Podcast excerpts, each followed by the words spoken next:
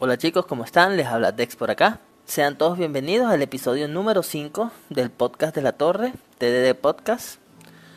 Hoy vamos a hablar un poco sobre lo que son los regulares. Los miembros seleccionados, más comúnmente conocidos como regulares, son individuos elegidos por Geadon y avalados por el Imperio Sahar para subir la torre. En el sistema político actual, Geadon guardián del primer piso, visita varias partes de la torre para seleccionar aquellos que tienen el potencial para escalarla. Geadon viaja por los pisos de la torre y selecciona a las personas que llaman su atención. Estas personas seleccionadas se clasifican como regulares. Estos comienzan su escalada en la torre en el segundo piso, o como todos lo conocemos, el piso de Evangel. Una vez que han pasado el piso 20, reciben beneficios y pueden vivir en el área media, entre las áreas de la torre interior y exterior. Como los regulares suben a la torre sin su familia, es común que nunca más puedan volver a verla, a menos que estos sean miembros de las 10 grandes familias. Los regulares deben realizar una serie de pruebas cada vez que suben un piso, y debido a la dificultad y naturaleza del complejo sistema de pruebas, muchos candidatos potenciales fallan en este piso, y por lo tanto son despojados de sus derechos. Los regulares fallidos probablemente los teletransportan a su piso de origen en la torre exterior. Bueno, por lo menos aquellos que fallan y sobreviven. Cuando uno se convierte en regular y entra en la torre interior, no hay una regla que indique que debes mantener tu nombre externo o tu nombre real. De hecho, la mayoría de los regulares usan alias cuando se registran en el segundo piso. También están protegidos por las reglas de la torre al ingresar en la torre interior y a su vez espera que cumplan un conjunto de reglas de la torre a cambio de este conjunto de derechos. Desde el segundo piso hasta el piso 19 pueden dormir en dormitorios, ya que no se les permite residir en el área media. Desde el piso 20 en adelante es un poco diferente, incluso si fallan, tienen el derecho de volver a tomar las pruebas. En el piso 20, dado que tomar una prueba requiere muchos puntos, o en este caso dinero, y debido al aumento de la dificultad Dicen que hay muchos regulares que se rinden en él. Debido a su dificultad, este piso también se le conoce como el agujero de la aguja en el cielo. Y los regulares que pasan obtienen el reconocimiento y el rango de regular E. Desde el piso 20 en adelante se le otorga el derecho a residir en el área media. Si un regular llega al piso 134 de la torre interior, este inmediatamente se convierte en un ranker. Los regulares que se dan por vencidos mientras escalan la torre interior, después de haber alcanzado el tercer piso, son despojados de sus derechos y son enviados al área media. Pueden elegir vivir allí o mudarse a un piso más bajo y vivir con un nuevo trabajo. Por supuesto, dependiendo de cuán lejos hayas escalado, la forma en que te tratan difiere enormemente. Según Siu, es como subir una escalera corporativa. Ahora vamos a hablar un poco sobre lo que es la clasificación o lo que nos ha mostrado hasta el momento. Una vez que han pasado del piso 20, los regulares se convierten en rango E. Además, una vez que han pasado el piso 30, estos regulares se convierten en rango D.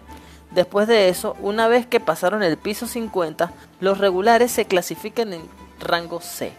Sin embargo, se desconoce qué pisos determinan qué rango posee un regular. Después de esto, el rango de un regular se decide por la altura de su ascenso. Y no debe confundirse con el ranking que obtienes cuando te vuelves ranker al llegar al piso 134. Con el fin de crear justicia en las 10 grandes familias, a los regulares se les permitió formar equipos y ser patrocinados y apoyados por una familia. Sin embargo, como efecto secundario, esto les permitió a las familias aprovechar a los regulares para entrometerlos en sus negocios. La lealtad o dedicación del regular a su patrocinador puede variar. También parece que los regulares patrocinados se dividen en muchos equipos individuales. Tienen sus propios uniformes de equipo y el logotipo o la insignia del equipo. Entre algunas notas y curiosidades podemos encontrar uno, que es una idea errónea general que Headon se teletransporta afuera de la torre para seleccionar regulares. Leroy nos comenta que la mayoría de los regulares provienen de la torre residencial, según su desempeño y puntaje durante una prueba, los regulares obtienen cierto número de puntos de prueba que luego se usan como moneda. Estos puntos se pueden usar para comprar comidas, bebidas, etc. Se desconoce si los regulares del piso 3 al 19 pueden residir en el área media, una vez que se hayan rendido, ya que anteriormente no tenían derecho a hacerlo.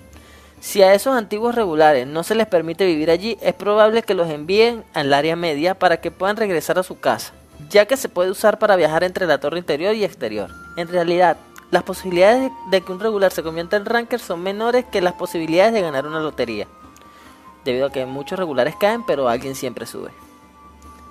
Los rankers y high rankers en realidad tienen prohibido asociarse con los regulares.